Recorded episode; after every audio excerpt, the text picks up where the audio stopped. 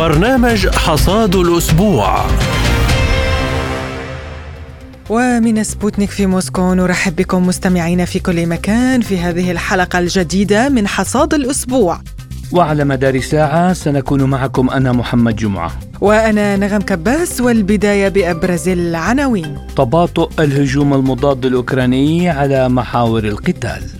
السعودية تؤجل فتح سفارتها في طهران مع علاقة حقل الدرة والمناورات التي تجريها في الخليج. موسكو تنتقد التهديد باستخدام القوة ضد النيجر قتلى وجرحى في تجدد اشتباكات عين الحلوى جنوبي لبنان.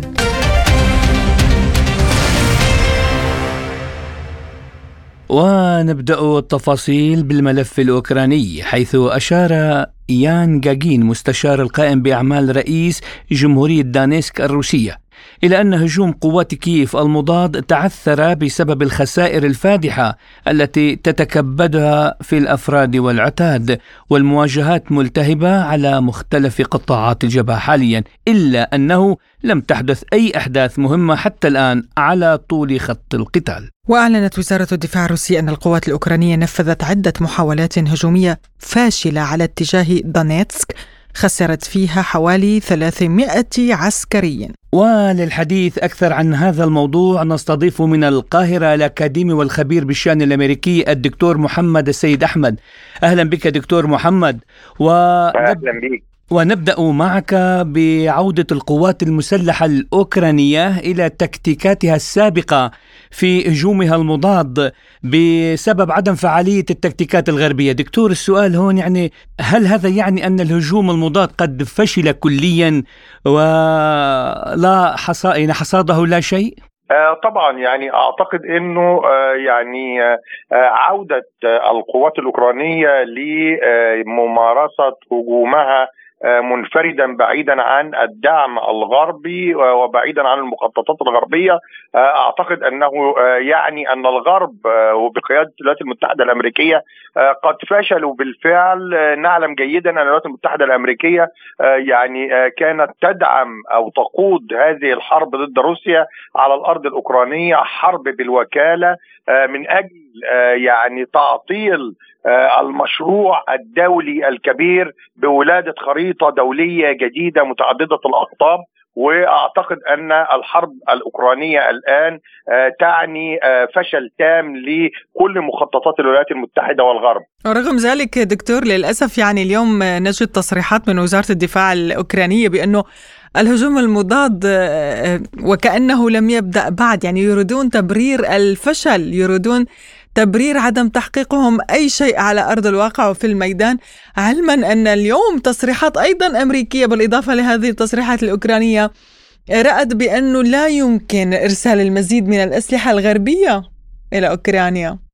أستاذة نغم نعلم جيدا أنه أحد أهم التكتيكات في الحروب الجيل الرابع والخامس هي الحرب الكلامية والحرب الإعلامية.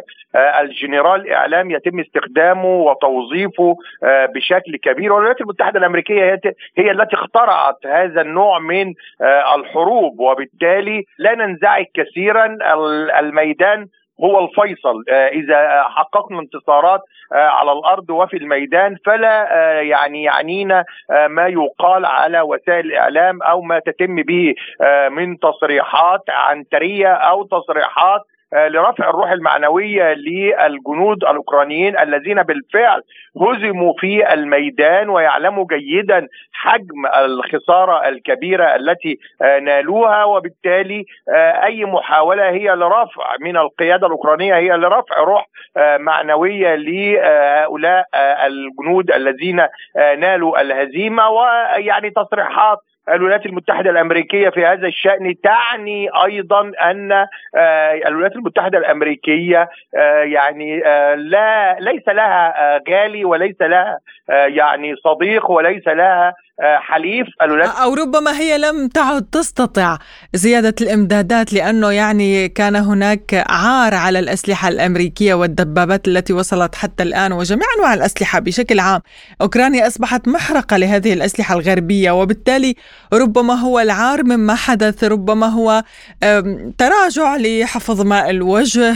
طبعا يمكن أن يكون كل هذا صحيح لكن خلينا نؤكد على فكرة أن الولايات المتحدة الأمريكية في الأول والأخير تبحث عن مصالحها وحين يعني تجد خسارة فادحة كما حدثت في أوكرانيا يعني يعني آلاف المليارات آه، ومئات المليارات آه، يعني آه، تم تضييعها أسلحة ضخمة تم تدميرها. أعتقد إن كل ده بيشكل حمل على ميزانية الولايات المتحدة الأمريكية وميزانية الدول الغربية وحلف الناتو التي شاركت في دعم أوكرانيا بهذه الأسلحة. أعتقد أن كل هذا يلعب دور في فكرة التراجع ويعني التصريحات المتراجعة. لكن لا نعول كثيرا عليها. الولايات المتحدة المتحده الأمريكية قد تكون تناور بذلك لأنها تعلم جيدا أن إنهاء الحرب في آه، أوكرانيا هو إعلان انتصار نهائي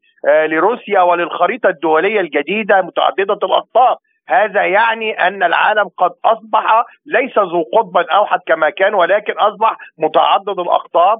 روسيا موجودة آه، بقوة الصين موجودة بقوة خاصة أن الولايات المتحدة الأمريكية لا تخسر فقط في أوكرانيا ولكن تخسر في بقاع كثيرة حول آه، العالم ومناطق نفوذ آه، كبيرة لها تفقدها الآن لصالح هذا تشتت أمريكي دكتور يعني هذا التشتت الأمريكي هنا وهناك وفي تايوان تريد إشعال جبهة جديدة ليس فقط في أوكرانيا في أفريقيا في النيجر كل هذه الجبهات. طبعا آه هذه الجبهات آه زي ما شايفين آه بتخسر فيها هي وحلفائها. شفنا كما أكدت حضرتك يعني في إفريقيا هزيمة للمشروع الفرنسي المدعوم امريكيا في النيجر وقبلها في مالي و بوركينا فاسو شايفين هزائم متتالية و يعني عجز تام من قبل الولايات المتحدة الأمريكية في إدارة الصراع في مناطق نفوذها آه، السابقة. تفقد هذه المناطق آه، لصالح تمدد روسي وصيني. أعتقد إنه الوضع بالنسبة للولايات المتحدة الأمريكية صعب للغاية وهذه الجبهات التي تفتح هنا وهناك ليس في صالحها لأنها تلقى الهزيمة على كافة المستويات. وهذا يعني انهيار الإمبراطورية الأمريكية التي ظلت متربعة على يعني عرش الخريطة الدولية والعالم. وإذا رفعت يدها عن أوكرانيا إذا رفعت يدها عن القوات الأوكرانية أيضا ستنهار القوات الأوكرانية كما ستنهار الولايات المتحدة. طبعا يعني نعلم جيدا أن يعني القوات الأوكرانية أوشكت على الانهيار بالفعل وفقط آه، تعتمد على الإمدادات التي تأتي إليها من الولايات المتحدة الأمريكية ومن الغرب. نعلم أن آه، أوروبا آه، يعني في مأزق شديد وفي أضعف حالتها وبالتالي لا يمكن لها أن يعني تظل في دعم أوكرانيا بهذا الشكل والتصريحات الأمريكية اليوم تؤكد هذا تؤكد أن لا إمدادات جديدة ل يعني آه، لأوكرانيا وبالتالي على أوكرانيا أن تواجه مصيرها آه، في مواجهة روسيا منفردة. أعتقد أن آه، مصيرها سيكون الانهيار التام. طيب دكتور محمد ذكرت وضع الصين نعم السفير الصيني الآن تحدث عن أن الناتو لعب دورا غير مشرف في هذه الأزمة الأوكرانية وبرأيك يعني هل يمكن الصين تلعب دورا الآن في حل هذه الأزمة وتسوية العلاقات إلى حد ما مع بين الناتو وروسيا؟ خلينا نؤكد على إنه آه، آه، الناتو والولايات المتحدة والغرب يضعون آه، الصين منذ البداية في خندق روسيا وبالتالي يعني فكرة أن تلعب الصين دور التهدئة أو المخرج ل يعني عقد يعني صلح أعتقد إنه هذا سيكون صعب إلى حد ما لكن ظلت الصين يعني في محاولة منها لأن تكون تصريحاتها معتدلة. آه، إلى حد كبير وألا تعلن انحيازها الكامل علانية لروسيا آه، على الرغم من المصالح المشتركة إلا إنه والتنسيق آه، الكامل ما بينها وبين روسيا إلا إنه يعني الصين كانت تلعب يعني دور على المستوى السياسي بذكاء شديد وأعتقد أنها بالفعل استطاعت أن تنتصر كما انتصرت روسيا في الميدان.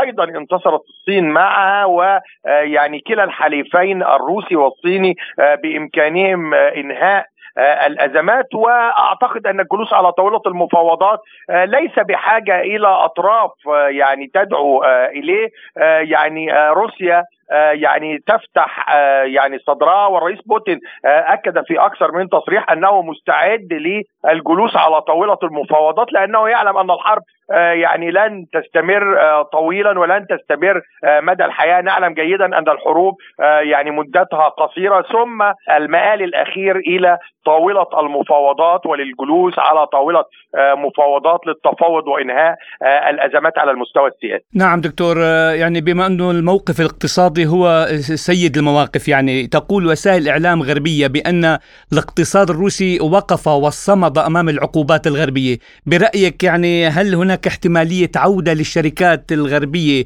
لروسيا ولا سيما بعد انتهاء الأزمة أو الصراع في أوكرانيا؟ يعني أنا أنا أعتقد إنه آه، يعني آه، حتما آه، هناك احتياج شديد للتعامل مع الاقتصاد الروسي من قبل الاقتصاد الغربي والاقتصاد اقتصاديات الدول الأوروبية. أعتقد إنه يعني فكرة العقوبات الاقتصادية على روسيا لم تأتي بأي نتائج كما كانوا يتوقعون كانوا يعتقدون أن روسيا ستهزم من هذه البوابة بوابة العقوبات الاقتصادية. لكن آه، روسيا صمدت آه، والرئيس بوتين قبل خوض آه، الحرب كانت لديه كل المعلومات ولديه كل الرؤى واضحة ورجل استخبارات بالأساس ولديه كل المعلومات عن الحرب التي كان سيبدأها وبالتالي حقق انتصارات وصمدت روسيا صمودا حقيقيا وما على الغرب إلا العودة والشركات الغربية ما عليها إلا العودة. ربما تعود دكتور ولكن بالشروط الروسية. أكيد لن ت... يعني أكيد أستاذة نغم لن تعود إلا بالشروط الروسية المنتصر في الميدان هو الذي يحدد شروطه والذي آه، صمد كل هذا الصمود آه، خلال هذه الحرب التي قاربت آه، اليوم على عام ونصف. أعتقد أنها يعني مدة طويلة. الرئيس بوتين في بداية العملية العسكرية كان يقول أنها ستكون عملية عسكرية خاطفة امتدت لأكثر من عام ونصف الآن. أعتقد إنه يعني من استطاع آه، تحقيق الانتصار عبر آه، هذه المدة آه، الزمنية الطويلة في الميدان. يمكن له أن يفرض شروطه على طاوله المفاوضات ويفرض شروطه على المستوى السياسي وعلى المستوى التفاوض الاقتصادي. نعم شكرا جزيلا لك الأكاديمي والخبير بالشأن الأمريكي الدكتور محمد السيد أحمد على هذه المداخلة. شكرا لك دكتور. شكرا أستاذ وإلى عودة التوتر إلى منطقة الخليج إذ أعلن السفير الإيراني لدى الرياض علي رضا عنايتي أن السعودية أرجأت إعادة فتح سفارتها في طهران وقالوا إنهم سيعيدون فتحها متى راوا ذلك مناسبا. يأتي ذلك بالتزامن مع التوتر حول حقل الدره إذ أعلنت الخارجية السعودية أنها ودولة الكويت تجددان التأكيد على أن ملكية الثروات الطبيعية في المنطقة المغمورة المقسومة بما فيها حقل الدره بكامله هي ملكية مشتركة بين المملكة العربية السعودية ودولة الكويت فقط ولهما وحدهما كامل الحقوق السيادية لاستغلال الثروات في تلك المنطقة مجددة الدعوة السابقة لإيران للتفاوض حول الحد الشرقي للمنطقة المغمورة المقسومة مع المملكة والكويت كطرف تفاوضي واحد وإيران كطرف آخر وذلك وفقا لأحكام القانون الدولي ومبادئ حسن الجوار. في الوقت نفسه انطلقت مناورات اقتدار إدار القوة البحرية للحرس الثوري الإيراني للدفاع القوي عن الجزر الإيرانية في الخليج مع التركيز على جزيرة أبو موسى. دعا خلالها قائد القوات البحرية في الحرس الثوري الإيراني علي رضا تنكسيري الدول العربية المطلة على الخليج إلى وقف انتهاك سيادة الجزر الإيرانية. وقال بهذا الصدد إن الجزر في الخليج تعد جزءا من شعب إيران العظيم ونحن أبناء هذا الشعب وعلينا الدفاع عن شرفنا. وأضاف بهذا الصدد يقول إن الخليج ملك للجميع أو لجميع الدول في هذه المنطقة وجميع الدول حساسة إذا تعلق الأمر بحدودها الجغرافية. حول تأجيل افتتاح السفارة السعودية في طهران قال المحلل السياسي سعد بن عبد الله الحامد لحصاد الأسبوع. أنا كمراقب يعني أجد يعني من وجهة نظري بأن عودة العلاقات السعودية الإيرانية برعاية صينية. وما تم الاتفاق عليه من من يعني عودة العلاقات وعودة البعثات الدبلوماسية وتفعيل الجوانب يعني جوانب الاتفاقية التعاون الأمنية واتفاقية العامة للتعاون في المجالات الاقتصادية والتجارية والاستثمارية. هذه جوانب كانت بنيت على موضوع عودة العلاقات السعودية الإيرانية. ولكن أيضا الاتفاق هذا بني على أن يكون هنالك حل للملفات العالقة والقضايا العالقة بدءا سوريا ولبنان واليمن وإنهاء اليمن إنهاء يعني حرب اليمن. ورأينا بأن هناك حتى الآن هناك يعني هناك اتفاق وإلى الآن لم يتم بدء يعني محاولة الوصول إلى إنهاء لهذه الحرب، التصريحات الإيرانية رأينا في الفترة الأخيرة تصعيد ايراني داخل المنطقة ورأينا أولا طرح قضية حقل الذرة ومطالبة إيران بوجود حق لها في هذا الحقل الذي هو يعتبر يعني ملك بملكية كاملة للسعودية والكويت. هذا جانب مثير يعني غريب جدا في ظل رغبة إيران بتحسين علاقاتها مع دول المنطقة وعلى رأس المملكة العربية السعودية ومطالبتها ب يعني بحق لها في هذا الحقل وعدم رغبتها بالجلوس إلى طاولة المفاوضات لترسيم الحدود. هذا هذا جانب، الجانب الثاني ما نراه الآن من تحشيد لقوات داخل الخليج داخل منطقة الخليج العربي. وبعض التصريحات التي يعني سمعتها يعني أنا من بعض المسؤولين الإيرانيين وهي أيضا امتداد لبعض التصريحات اللي سمعتها أيضا من الحوثيين بالتهديد بإغلاق مضيق باب مضيق هرمز والممرات المائية والممرات التجارة العالمية. ويعني كل هذه جوانب الآن يعني تعطينا مؤشر بأن من يرغب السلام لا يثير المشاكل والفوضى أو لا يختلق المشاكل. فطبعا من حق المملكة العربية السعودية أن تعيد علاقاتها أن تعيد بعثتها الدبلوماسية. كما أن أيضا الاتفاق هذا يعتبر يعني الذي تم بين المملكة وهو الصين هي أيضا مرحلة استكشافية لمدى مصداقية الجانب الإيراني في رغبته إلى الذهاب إلى السلام. ولكن هذا التصعيد الحاصل الآن والذي نراه من خلال حشد القوات في جزر طنب المناورات الإيرانية في جزر الإمارات المحتلة أبو موسى وطنب الكبرى والصغرى والذي طبعا المسؤولين الإيرانيين يشيرون بأنه يعني هي مقابل التهديدات الأمريكية أو خوفا من تهديدات إسرائيلية أمريكية لإيران. كذلك كما أشرت حقل الذرة كذلك عدم وجود حلول حتى الآن يعني لقضايا عالقة موجودة.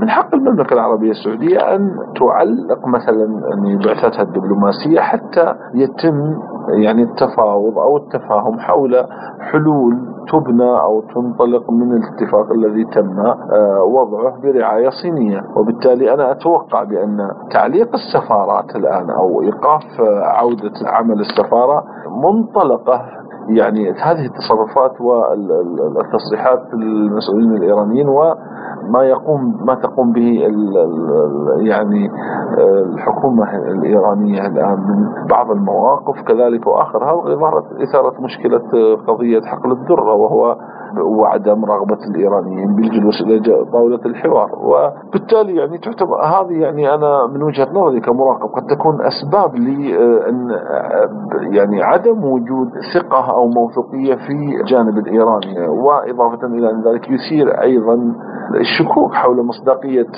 رغبة إيران في إقامة علاقات يعني بناءة وإيجابية مع دول المنطقة ومع المملكة العربية السعودية. وبالتالي من حق الدولة المملكة كدولة ذات سيادة يعني تتحرك وفق مصالحها أن تعلق عمل بعثتها الدبلوماسية حتى يتم يعني الوصول إلى حلول أو التفاوض أو اجتماعات مع مسؤولين إيرانيين. حيال ما يحدث. وطبعا من أهم هذه القضايا موضوع أيضا حقل الذرة وهو جانب الآن مهم الآن يعني في ظل تصريحات الإيرانيين يعني المسؤولين الإيرانيين المتكررة حول أحقيتهم في حقل الذرة. نعم. وحول تأثير الخلاف على ملكية حقل الدرة أضاف بن حامد يقول بالنسبة للسؤال الثاني أنا أعتقد أنه حقل الذرة جانب من الجوانب التي تعطينا انعكاس عن يعني عدم المصداقية الإيرانية في رغبتها بإقامة علاقات بناءة وتخفيض التصعيد داخل المنطقة والذي نراه الآن من جديد عاد بالمناورات والقوات الإيرانية والتصريحات المسؤولين الإيرانيين من حين إلى آخر وكذلك تصريحات الحوثيون في اليمن وكل هذه مواقف أنا باعتقادي بأنها هي هي مشكلة الآن لابد لها من وضع يعني تبرير منطقي من قبل الإيرانيين يعني. وعن الرسائل التي تريد إيران إيصالها من خلال المناورات العسكرية في الخليج. وهو جانب مهم فعلا. الآن إذا كن إذا كانت ايران يعني وفق تصريحات مسؤول تصريحات المسؤولين الإيرانيين ترغب بالاستقرار والأمن والأمان وإقامة علاقات بناءة مع دول الجوار والتوقف عن سلوكها العدواني تجاه دول المنطقة والتدخل في شؤونها الداخلية، فلماذا يعني أن تتم هذه المناورات الآن؟ طبعا بعض المسؤولين الإيرانيين يشيرون إلى أن هناك مخاوف من توجيه ضربات إسرائيلية أو أمريكية ضد إيران وبالتالي تهديد مصالحها وبالتالي تهديد العمق الإيراني ولذلك هم يقومون بمثل هذه المناورات. ولكن لماذا في منطقة الخليج؟ لماذا يعني يتم ذلك في منطقة الخليج؟ وبطريقة قد تعيق الممرات المائية قد تعيد قد تعيق التجارة الدولية والاقتصاد الدولي لأن المياه الإقليمية المياه يعني المياه الإقليمية المياه الدولية عفوا والممرات المائية هي ممرات دولية. تمر من خلالها التجارة آه، ويتم تبادل المنافع من خلالها بين دول وبالتالي آه، لماذا يعني في الخليج العربي؟ هذا شيء مثير يعني للجدل ويجعل هناك يعني تكهنات بأن الجانب الإيراني ليس يعني ليس لديه الجدية الكاملة في إنهاء هذه في إقامة علاقات بناءة مع دول الجوار وإنهاء حالة القلق والتصعيد الموجودة في المنطقة. كذلك القوات الأمريكية ووجودها مثلا في أو زيادة القوات الأمريكية مثلا في منطقة الخليج العربي. طبعا هي رد على التصعيدات المتكررة من الجانب الإيراني. كذلك لا أنسى الجانب أيضا المخاوف الأمريكية من الإيرانيين لأنهم أيضا يتدخلون في الحرب الروسية الأوكرانية أو يدعمون الجانب الروسي إضافة إلى أن الجانب الآخر وهو أن أيضا أن هناك يعني في اتفاق النووي الإيراني لم يتم حتى الآن ال ال يعني وجود استكمال له أو إيقافه أو إيجاد اتفاق نووي آخر وبالتالي هذه مخاوف وتوترات واشتباكات قائمة بين الإيرانيين وبين الأمريكيين وقد تكون سببا في هذا يعني حشد قوات أمريكية مثلا في المنطقة. ولذلك عندما ترغب إيران بتخفيض التصعيد فهي ستقوم ب يعني إيقاف هذه المناورات والتصريحات التي لا تقدم ولا تؤخر كثيرا بل تزيد القلق والتوتر داخل المنطقة. إضافة إلى نقطة أخرى وهي أيضا حل القضايا العالقة التي لا زالت عالقة سواء في اليمن سواء في لبنان سواء في سوريا في العراق.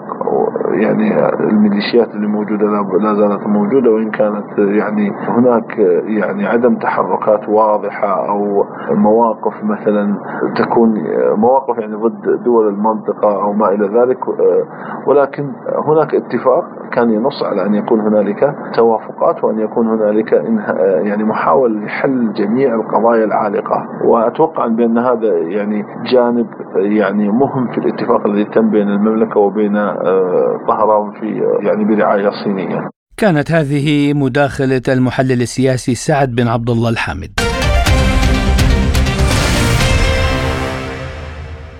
وإلى الشؤون الإفريقية وما يحدث في النيجر حيث أعلن عسكريون في جيش النيجر عزل رئيس البلاد محمد بازوم وإغلاق الحدود وفرض حظر التجوال في جميع أنحاء البلاد بينما أعلن الاتحاد الأوروبي وقف المساعدات الاقتصادية وتعليق التعاون الأمني مع النيجر. مدينا محاولة تغيير السلطة الشرعية في البلاد على نحو غير دستوري. من جهتها دعت روسيا إلى تنظيم حوار وطني في النيجر ومنع تدهور الوضع في هذا البلد مشددة على أن التهديد باستخدام القوة لن يساهم في تسوية النزاع هناك وأنها لا تؤيد ما يحدث هناك وهذا نتيجة أزمة الاستعمار الفرنسي الجديد. بعد أن هددت المجموعة الاقتصادية لدول غرب إفريقيا إيكواس باستخدام القوة لإعادة النظام الدستوري في النيجر. وعن تداعيات الوضع في النيجر على المنطقة قال لسبوتنيك عضو المجلس المصري للشؤون الخارجية والمتخصص بالشؤون الإفريقية الدكتور السيد هاني. تداعيات هذا الانقلاب على النيجر هو سوف يؤدي إلى حالة من عدم الاستقرار والصراع على السلطة لأنه حتى الآن لم تستقر الأوضاع لم تهدأ لم تستقر الأمور لقادة الانقلاب خاصة بعد الموقف المتشدد الذي اتخذته مجموعة غرب أفريقيا التي يطلق عليها إيكواس آه، بفرض عقوبات على قادة الانقلاب. وحظر سفرهم ومصادرة أموالهم في بنوك هذه الدول وقيود كثيرة أخرى وطلبتهم بضرورة إعادة الرئيس آه، المنتخب خلال سبعة أيام وإلا سوف تبدأ آه، بعقوبات أشد ولو واحد بالتدخل العسكري. وبالتالي فحتى الآن الأوضاع غير مستقرة صورة ضبابية بالنسبة للأيام القادمة آه، في النيجر. بالأمس قام آه، رئيس تشاد آه، من تلقاء نفسه ليس ممثلا لمجموعة إيكوس ذهب إلى النيجر للقاء قادة الانقلاب العسكري وعرض القيام بوساطة من أجل التوصل إلى حل سلمي كانت هذه مداخلة الكاتب المتخصص بالشؤون الإفريقية الدكتور السيد هاني. وحول رفض الوجود الفرنسي وإعلان بوركينا فاسو ومالي أن أي تدخل عسكري ضد النيجر هو بمثابة إعلان حرب ضدهما قال لسبوتنيك الخبير بالشأن الإفريقي الدكتور رامي زهدي. في الحقيقة يبدو بأن الأمور في إفريقيا تغيرت كثيرا في ربما العامين الأخيرين. أصبحت اولا المواجهات أو في إطار الصراع الدولي على التواجد في القارة الأفريقية. اصبحت صراع مباشر ومتنامي وسريع جدا. آه، وتدخلت إرادة الشعوب لأول مرة في آه، توجيه الأنظمة الحاكمة كما نرى لخروج للقوات الفرنسية بعد التواجد التاريخي على مدار سنوات طويلة في منطقة الساحل والصحراء والغرب الأفريقي. وأصبحت الشعوب تنتهج سياسات ضد كل ما هو استعمار آه، قديم تقليدي فرنسي بريطاني ألماني هولندي إيطالي. بلجيكي آه، بينما تفتح الدول الأفريقية أنا أتحدث عن الشعوب قبل الحكومات يديها للتلاقي مع القوى الصاعدة الجديدة الجديدة القديمة مثل روسيا. هي قوة كانت موجودة في القارة الأفريقية على مستوى الاتحاد السوفيتي سابقا والآن تعود روسيا روسيا الاتحادية باستراتيجية جديدة كذلك الصين التي التي تعتبرها الشعوب الافريقيه الصديق الأوفى والأهم والأبرز بالشعوب خاصة وأنها تركز على قضايا التنمية أكثر ما تركز على الأمور السياسية والعسكرية وأيضا القوى الإقليمية الصاعدة تركيا إسرائيل إيران القوات الخليجيه القوى الخليجية وحتى القوى الإفريقية الكبيرة المؤثرة في القارة مصر نيجيريا إثيوبيا كينيا المغرب الجزائر. كلها اصبحت دول ذات تأثير كبير آه، وبدأ أن الحقيقة يعني وتيرة الصراع بتتحرك بسرعة أكبر مما أن نلاحقها وهكذا نرى ما يحدث في النيجر. كانت هذه مداخلة الخبير بالشأن الإفريقي الدكتور رامي زهدي.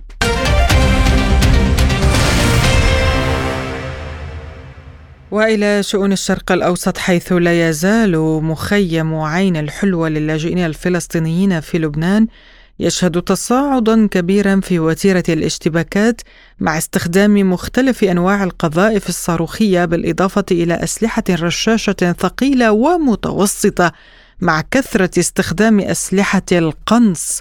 وأسفرت هذه الأحداث في المخيم عن مقتل عدد من سكان المخيم وإصابة العشرات بالإضافة إلى تهجير عدة عائلات خارج المخيم. من جانبه بحث السفير الفلسطيني في لبنان أشرف دبور مع قائد الجيش اللبناني العماد جوزيف عون تطورات الأوضاع في المخيم وأطلعه على خطوات التوصل إلى وثيقه تفاهم من قبل هيئة العمل الفلسطيني المشترك وهي تتضمن وقف إطلاق النار والحفاظ على أمن المخيم. بدوره أعلن المكتب الإعلامي لحركة حماس أن رئيس المكتب السياسي للحركة إسماعيل هنية وجه رسالة إلى الأمين العام لحزب الله السيد حسن نصر الله وإلى رئيس مجلس النواب لبناني نبيه بري متمنيا منهما بذل الجهد لوقف الاشتباكات الدائرة في المخيم وأن يكون السلاح الفلسطيني موجها فقط ضد إسرائيل. حول آخر المستجدات والتطورات في عين الحلوة يوافينا بها من هناك مراسلنا عبد القادر الباي. يسود مخيم عين الحلوة هدوء حذر بعد ليلة حامية من الاشتباكات التي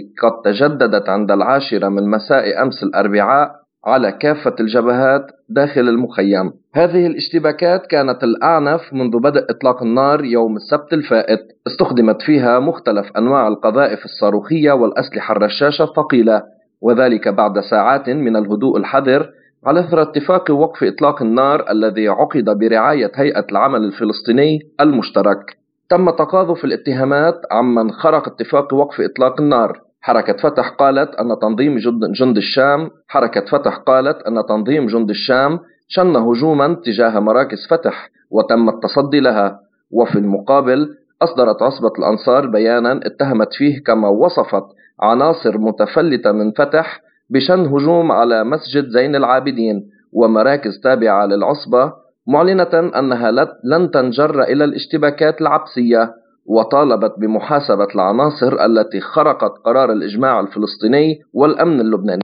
هذا وطالت رقعة الاشتباكات في المخيم عدة محاور وسمعت أصوات الانفجارات تدوي في أرجاء مدينة صيدا والجوار كما أن هناك قذائف ورصاص طائش سقط في محيط المستشفى الحكومي وعدة مناطق في صيدا. في الختام حصيلة اشتباكات الأمس أسفرت عن مقتل شخص واحد وسقوط أربعة جرحى ليرتفع العدد الإجمالي إلى 13 قتيلا وأكثر من 59 جريح. حول هذا الموضوع قال أمين سر حركة فتح في مخيم شاتيلا كاظم الحسن لسبوتنيك نحن يعني كشعب فلسطيني داخل التجمعات الفلسطينية بكل لبنان يعني نحافظ بدرجة الأولى على الأمن الفلسطيني والأمن اللبناني ونحن بشكل متوازي دائما ننسق مع الأجهزة اللبنانية ذات الشأن لأن أول شغل السيادي للبنان وأمن المخيمات هو من أمن لبنان. وبالتالي نحن في توافق مع كل الجهات اللبنانية لأجل هذا الموضوع. ما يحصل بالمخيمات هو هناك بعض الجماعات التكفيرية التي تحمل رسائل محددة ضد السيادة اللبنانية وضد التواجد الفلسطيني وهن يختاروا المناطق اللي مش موجود فيها الدولة اللبنانية بشكل مباشر كالمخيمات. وبالتالي نحن يعني السيادة للبنان ووضع لبنان جدا حرج. هاي الجماعات التكفيرية تحديدا بعين الحلوة موجودة من سنة ال 85 و 84 ودخلت نتيجة ظروف محددة لا علاقة للفلسطيني بها وكانوا على أطراف مخيم عين الحلوة وليسوا داخل عين الحلوة لأن هناك مناطق لبنانية على أطراف مخيم عين الحلوة. وبالتالي بحكم الجيرة أثروا على بعض الناس الموجودين ولا زالوا أخذوا هذه المناطق كنقطة عمل لأجندات مشبوهة كجند الشام. فهؤلاء معظمهم لبنانيين وليسوا فلسطينيين ويستغلوا هذا المكان وكانت هناك أحداث كثيرة مع الدولة اللبنانية من هذه الجماعات والآن هو يؤثر على الجانب الفلسطيني. لهذا السبب آه، نحن ضد هذا الموضوع ونتعامل مع الدولة اللبنانية لأجل إنهاء هذا الواقع ومنع هذه الجماعات التكفيرية أن تأخذ المخيمات ولبنان إلى مكان مجهول. استمعتم إلى مداخلة أمين سر حركة فتح في مخيم شاتيلا كاظم الحسن. وإلى ما قاله المتحدث باسم الرئاسة الروسية ديمتري بسكوف بخصوص توسيع مجموعة بريكس حيث اعتبر أنه يساعد في تعزيز المنظمة وأن أعضاء المجموعة سيناقشون شكل وحجم هذا التوسيع في القمة التي ستعقد في الشهر الجاري. يأتي ذلك بعد أن أعلنت كل من فنزويلا وبوليفيا الواقع في أمريكا اللاتينية الرغبة بالانضمام إلى بريكس بشكل رسمي. عن هذا الموضوع قال مدير مركز البريكس الدولي لقانون وسياسة المنافسة أليكسي إيفانوف لسبوتنيك Знаете, антимонопольное сотрудничество началось сравнительно недавно в формате БРИКС. بدأ التعاون في مكافحة الاحتكار مؤخرا نسبيا في شكل بريكس وظهر مسار مكافحة الاحتكار بشكل عام في عام 2009 لكنه ترسخ رسميا في عام 2016 عندما تم توقيع اتفاقية تعاون مع سلطات مكافحة الاحتكار في دول البريكس أسست هذه المذكرة عدة أشكال من التعاون وهي إنشاء لجنة التنسيق المشتركة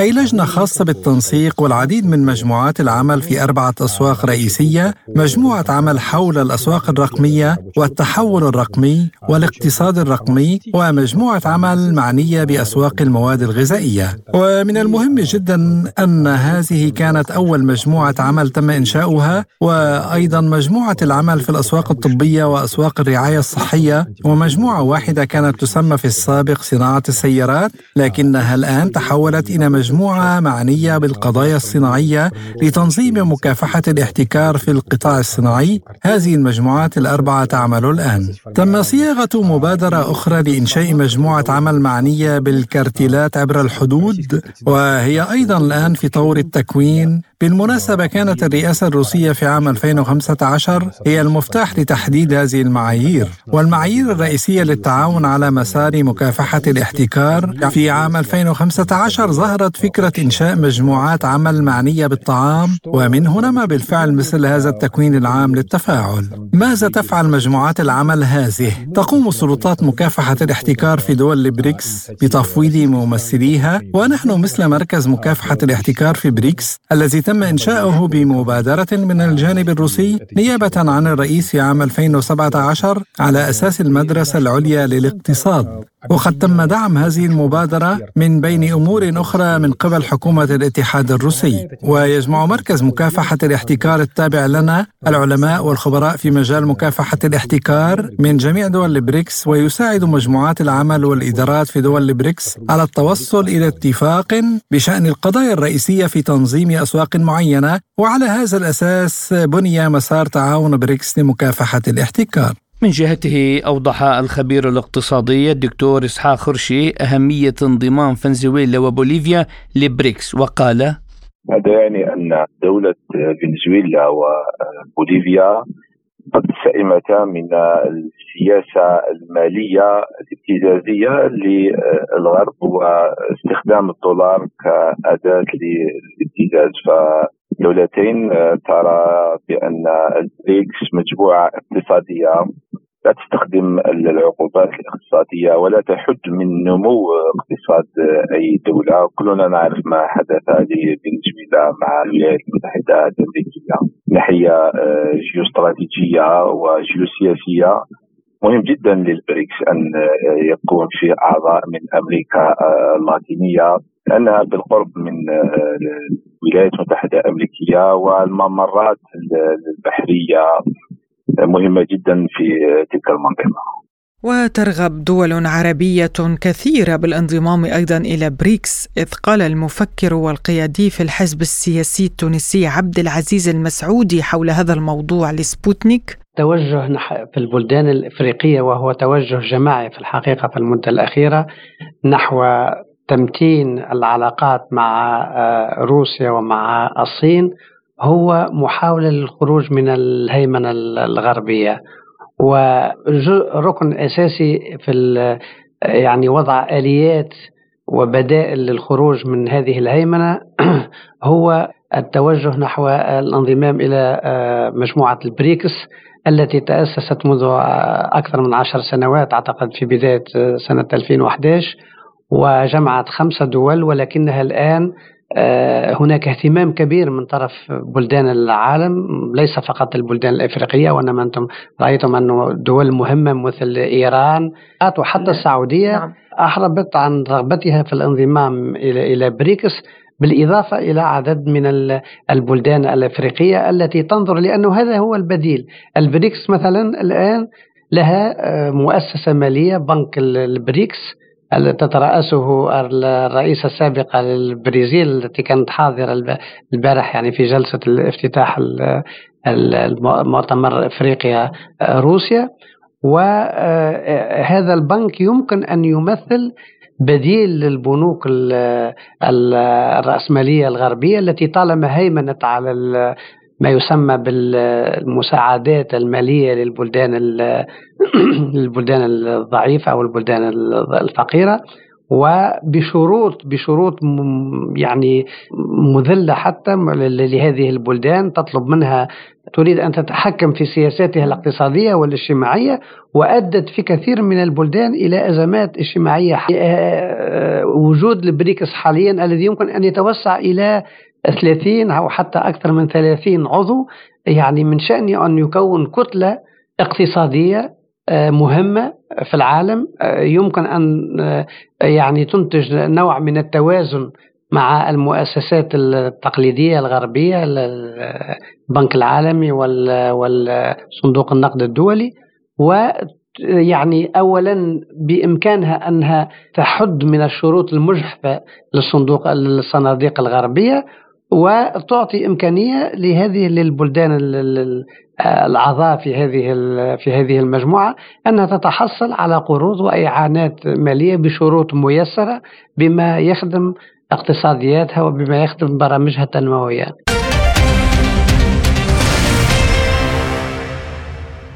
وإلى القمة الروسية الأفريقية التي استضافتها مدينة سانت بطرسبورغ الروسية بحضور عدد كبير من الرؤساء والمسؤولين من القارة السمراء.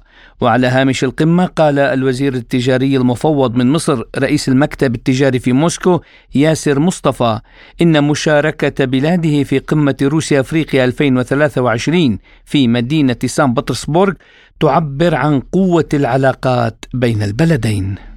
هو بصراحة المنتدى كان أكثر من المتوقع بالنسبة للمشاركة وكانت مشاركة جيدة حسب ما إحنا بنحسها من المشاركات في الدول المختلفة ومن ضمنها المشاركة المصرية. وإحنا طبعا مصر بتمثل كحجم تجارة مع روسيا الثلث. فده برضو يدي مؤشر إذا كان إحنا بنتكلم دولة واحدة ثلث حجم التجارة. نفس الوقت هي الجانبين بيعملوا إنها تكون هب للتجارة من روسيا إلى أفريقيا من خلال تجهيز للمنطقة الصناعية الروسية في مصر اللي هو أهم مشروع صناعي لمثل هذا النوعية من المشروعات خارج روسيا. فده يعتبر مدخل للتعاون مع كل أفريقيا. رغم الظروف العالمية لكن أن هذا الاحتفال بال 80 عام يأتي في ظل تطوير عدد من أكبر المشروعات التي قد تمثل حتى تطوير للمشروعات التاريخية اللي اللي بدأت بها مصر مع مع الاتحاد السوفيتي سابقا. فإحنا بندخل دلوقتي في مشروعات من حجم من حيث الحجم وال scale ومن حيث الأهمية لا تقل أهمية عن المشروعات القديمة زي السد العالي والمجمعات الصناعية. التي بدأت بالتعاون مع الاتحاد السوفيتي سابقا. فبالتأكيد المرحلة دي بنتكلم على مشروعات زي الضبعه المنطقة الصناعية أكبر تطوير لمشروعات السكه الحديدية في مصر من خلال 1300 عربة موردة من ترانس ماش هولدنج فإحنا بنتكلم 80 سنة already طورنا already العلاقات لمستوى جيد جدا وقابل للتطور. هذه الموضوعات موضوعات فنية بالأساس و و و و وتطبيقها ليس يأتي في في توقيت قصير. فالجهات بتناقش هذه الموضوعات وترجع إلى الجهات الفنية في الجانبين.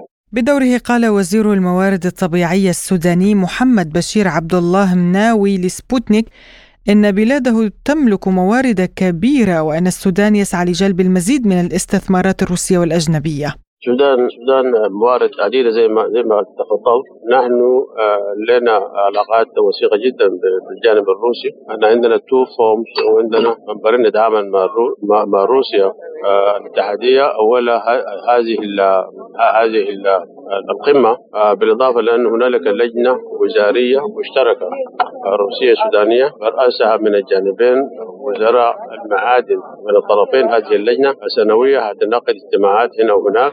آخر اجتماع إحنا كنا هنا قبل قبل أشهر. آه هذه عندنا مشاريع مشتركة عندنا مصفوفة آه يعني ضخمة آه لمتابعة تنفيذ هذه المشاريع. والأمر يعني متقدم بشكل بشكل جيد.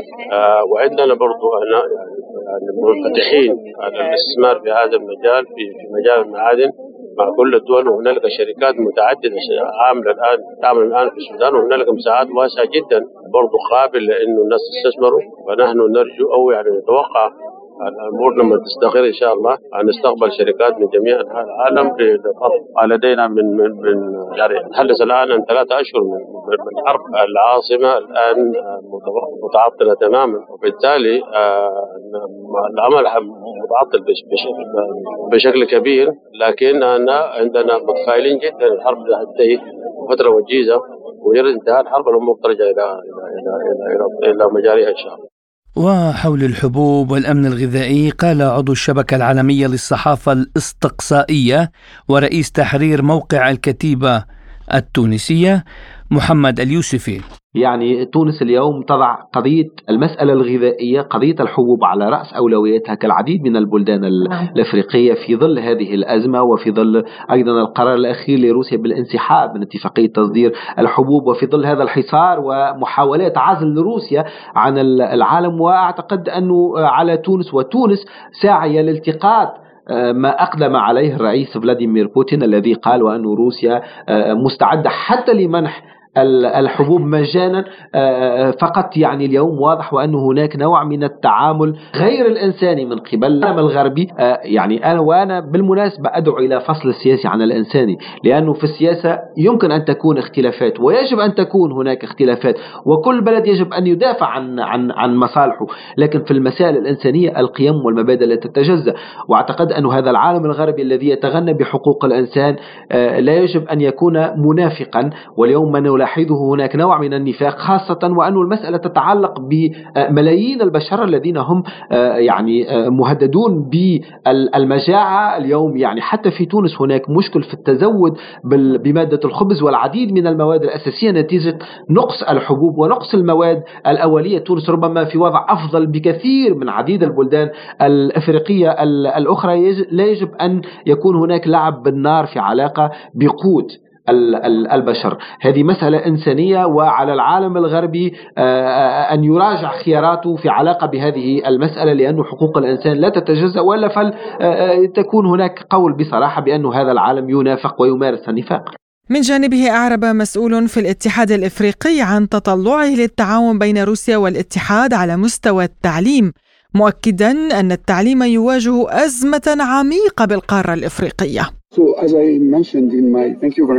قطاع التعليم في أزمة عميقة في العالم بشكل عام وإفريقيا بشكل خاص بسبب انتكاسة العديد من الموضوعات كالتكنولوجيا والعلوم والهندسة والرياضيات نتحدث عن الثورة الصناعية الرابعة أو الخامسة وإن لم يكن أطفالنا قادرين على القراءة أو إجراء العمليات الحسابية البسيطة في عمر العاشرة فهذا بمثابة جرس إنذار يدعونا للقيام بعمل شيء ما حيال ذلك.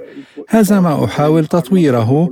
هناك الكثير من التجارب الناجحة في العالم واحدة منها بالطبع هي التجربة الروسية.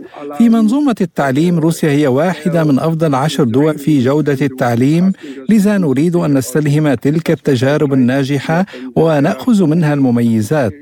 ومن الضروري تحقيق الاستفادة القصوى من الشراكة الموجودة بالفعل بين روسيا والعديد من الدول الأفريقية لبناء تعاون أكثر انتظاما وفعالية في مجال التعليم يساعد أفريقيا على الخروج من أزمة التعليم في السنوات المقبلة. لم نتحدث كثيرا عن التعليم العالي خلال القمة لقد تحدثنا أكثر عن التعليم الإبتدائي والثانوي والتعليم والتدريب المهني في هذه المجالات هناك بالفعل الكثير من الفرص وأعتقد أنه علينا استكشافها في هذا المؤتمر وهناك أيضا فرص في التعليم العالي لم نناقشها بعد. بدوره تحدث السفير أحمد فهمي المتحدث باسم رئاسة الجمهورية المصرية عن العلاقات الروسية المصرية قائلا لسبوتنيك. فيما يتعلق بالعلاقات الثنائية بين مصر وروسيا هناك أوجه كثيرة ومتعددة كما قلت ولها بعد تاريخي وعميق. في العلاقات بين الدولتين روسيا شريك لمصر في بناء المفاعل النووي للأغراض السلمية محطة الضبعة النووية وتقوم بجهد مقدر من جانبنا في هذا الإطار بالإضافة إلى إقامة منطقة صناعية الروسية في منطقة قناة السويس بكل ما لذلك من فوائد كبيرة على التجارة وعلى الاستثمار وعلى إتاحة التصدير للدول التي ترتبط مصر معها باتفاقيات تجارة حرة وهي مناطق كثيرة وعديدة تغطي معظم العالم وبالتالي مصر مركز الإقليمي للتجارة وللنقل للطاقة ولأشياء كثيرة وهناك مجالات أخرى كثيرة للتعاون جاري دائما النقاش حولها والتباحث بشأنها بالإضافة إلى أن بالتأكيد حجم التبادل التجاري بين مصر وروسيا بعد مرور 80 عام على بدء العلاقات الدبلوماسية بين الدولتين يزداد وينمو وهناك الكثير مما نستطيع أن نقدمه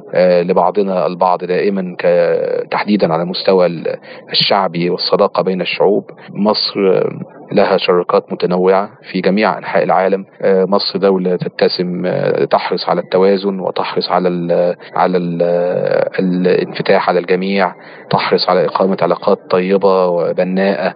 مع الجميع تسعى دائما لسلام طبقت ذلك في منطقتها وتسعى دائما للدفع في هذا الاتجاه. نرى أن دائما توجيه الموارد والعمل من أجل التنمية وال وتحقيق الأمن المشترك للجميع يحقق مصالح جميع الأطراف. وبالتالي فإن مصر من خلال المبادرة الأفريقية للوساطة في الأزمة الروسية الأوكرانية تسعى للدفع في هذا الاتجاه وللتوصل لحل سلمي لتسوية هذا النزاع والوصول إلى على الأقل حلحلة للعديد من الملفات العالقة. وهذا جهد نقوم به بالتعاون مع الدول الأفريقية الشقيقة أعضاء المبادرة جنوب أفريقيا وأوغندا والسنغال ومصر بالطبع وجمهورية الكونغو وزامبيا بالإضافة إلى رئاسة الاتحاد الأفريقي وهو ما نحرص عليه ونعمل من هذا وقال عضو المجلس الأعلى للشباب الجزائري وصاحب حاضنة الأعمال سيجي عبد الرؤوف لسبوتنيك. عن الشباب ماذا يطمح الشباب وماذا يمكن الشباب أن يقدم إلى جزائر جديدة، جزائر جديدة هي اليوم يعني عرفناها بإرادة سيادية بداية من السيد رئيس الجمهورية باستحداث هيئات شبابية على رأسها المجلس الأعلى للشباب الذي أفتخر بكوني جزء من هذا المجلس الموقر والذي يعمل منذ تنصيبه منذ سنة على دمج الشباب. رفع انشغالات الشباب النزول إلى الواقع الشبابي وكذلك يعني أخذ طموحات الشباب وبناء رؤية. إحنا الشباب الجزائري يعني نسبة كبيرة من من الشباب الجزائري من سكان الجزائر بحوالي 70 إلى 75% لديهم طاقات لديهم إمكانيات لديهم أفكار لديهم اختراعات كانت الأبواب مغلقة في أوجههم نحن اليوم نسعى ونعمل جاهدين بمجلسنا هذا وبالإرادة السيادية التي وفرتها الحكومة الجزائرية والدولة الجزائرية. نحن اليوم فتحنا العديد من الأبواب فتحنا باب للنقاش مع الشباب الجزائري فتحنا فرص لشباب جزائريين. يعني كان كانت طموحاتهم الوصول إلى أهداف معينة. لدينا بمجلسنا ثماني لجان من بينها لجنة العلاقات الدولية التي تنشط في العديد من الدول وفيها ممثلين حتى بدولة روسيا. العالم اليوم عالم متعدد الأقطاب كما كان يتحدث البروفيسور يحتم علينا يعني التواجد في جميع المجالات. الجزائر دولة بحجم قارة الجزائر دولة بخيراتها الجزائر دولة بإمكانياتها الجزائر يعني بموقعها الاستراتيجي المطل على البحر الأبيض المتوسط وعن طريق المشاريع الجديدة التي تم إنجازها والتي يتم إنجازها بالجزائر فيه طريق عابر للصحراء. هذا الطريق سيكون يعني وجهة الجزائر ووجهة يعني الأقطاب العالم الجديدة نحو إفريقيا. تحدثت عن البريكس ماذا يقدم البريكس للجزائر؟ البريكس للجزائر. البريكس ماذا هو سيقدم للجزائر؟ الجزائر بموقعها الاستراتيجي بثرواتها بإمكانياتها وبكفاءاتها وشبابها بإرادتها السياسية اليوم. الجزائر ستقول كلمتها وهي قالت كلمتها مؤخرا فيه يعني جهود دبلوماسية نقدر نقول ماراثونية.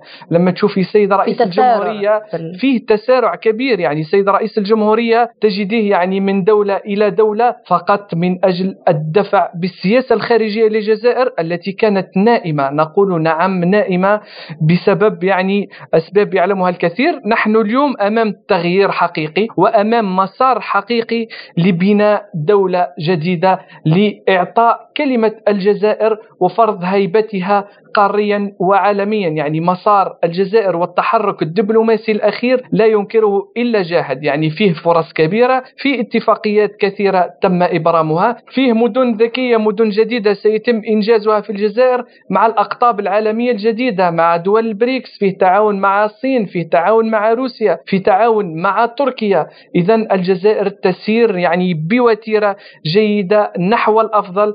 نحو أن تكون قطبا عالميا نحو أن تقول كلمتها وستكون الجزائر يعني بشبابها بخيراتها ستكون دولة عظمى إن شاء الله. وقالت نيفين نخلة مديرة العلاقات العامة والاتصال في شركة Finance Hub Consult المصرية في تصريحات لسبوتنيك إن شركتها تعطي أولوية للاستدامة وتحرص على أن تخلق المشاريع التي تمولها مجالات عمل للشعوب الأفريقية. القمة الروسية الأفريقية بصراحة حاجة مشرفة جدا جدا. إحنا بقالنا من امبارح الصبح وإحنا بنحضر كل حاجة لغاية بالليل امبارح مش لاحقين نحضر كل ال workshops وكل المنتديات وكل الحوارات كل ال panel حاجة مشرفة جدا جدا. أنا دكتورة نيفين نخلة من مصر بنمثل شركة قطاع خاص المجتمع المدني القطاع الخاص. بندي loans للدول الأفريقية لعمل مشاريع كبرى grand project developing projects مشاريع تنموية أهم حاجة عندنا الاستدامة وأهم حاجة إن المشروع يبقى تنموي يحقق عمل للشعوب يعني يكون في بيفتح مجالات عمل ومجالات تصنيع وخير للبلاد الأفريقية وللقاره الأفريقية. المؤتمر كان ما ينفعش إن إحنا ما نكونش موجودين فيه لأنه دعوة لكل القارة الأفريقية مع بعض وإحنا اتشرفنا جدا امبارح برئيس دولتنا فخامة الرئيس عبد الفتاح السيسي بنفسه موجود معانا في روسيا. امبارح كان في كمان اجتماع على مستوى عالي جدا مع رؤساء الدول اللي حاضره من أفريقيا كلها والرئيس الروسي ما كانش ينفع إن إحنا ما نكونش موجودين في تجمع أفريقي روسي بهذا الحجم وبهذا الخير وبهذه الدعوة للتنمية وللتطوير ولعمل الخير للقارة الأفريقية. أفريقيا هي سله غذاء العالم أفريقيا هي الموارد الطبيعية. إفريقيا هي المواد الخام للعالم كله. بكل ما يحدث لإفريقيا منذ قديم الأزل ربنا مدي إفريقيا الخير ومدي إفريقيا الجمال. يعني الدول الإفريقية حتى لما تروح دولة زي كينيا مش عايزة أقول أسامي دول بس يا ترى الجنة شكلها إيه أحلى من كده؟ يعني بالجو بالخضرة بالسماء بالشعوب الطيبة اللي فيها خير. فمهما يحدث بالعالم افريقيا هي سلة غذاء العالم زي ما بنقول. هي اللي بيحصل بقى دلوقتي إن افريقيا اتعلمت إن هي تصنع إن هي ما ما تديش مصادرها ومواد الخام خام. لأ تعمل مراحل تصنيعية توفر الشغل وتوفر العمل لشعبها وتوفر الخير ويبقى في added value يبقى في قيمة مضافة. فالخير كله قادم. مستمعينا الكرام إلى هنا تنتهي حلقة اليوم من حصاد الأسبوع. كنت معكم أنا محمد جمعة. وأنا نغم كباس للمزيد من متابعتنا زوروا موقعنا الإلكتروني سبوتنيك dot ae وأيضا قناتنا على تليجرام سبوتنيك عربي. ولا تنسوا الاشتراك بقناة أرب بوينت بودكاست على يوتيوب. وهذه القناة تعمل بشكل حر ومستقل وتقدم موضوعات ثقافية واجتماعية وسياسية واقتصادية. إلى اللقاء. إلى اللقاء.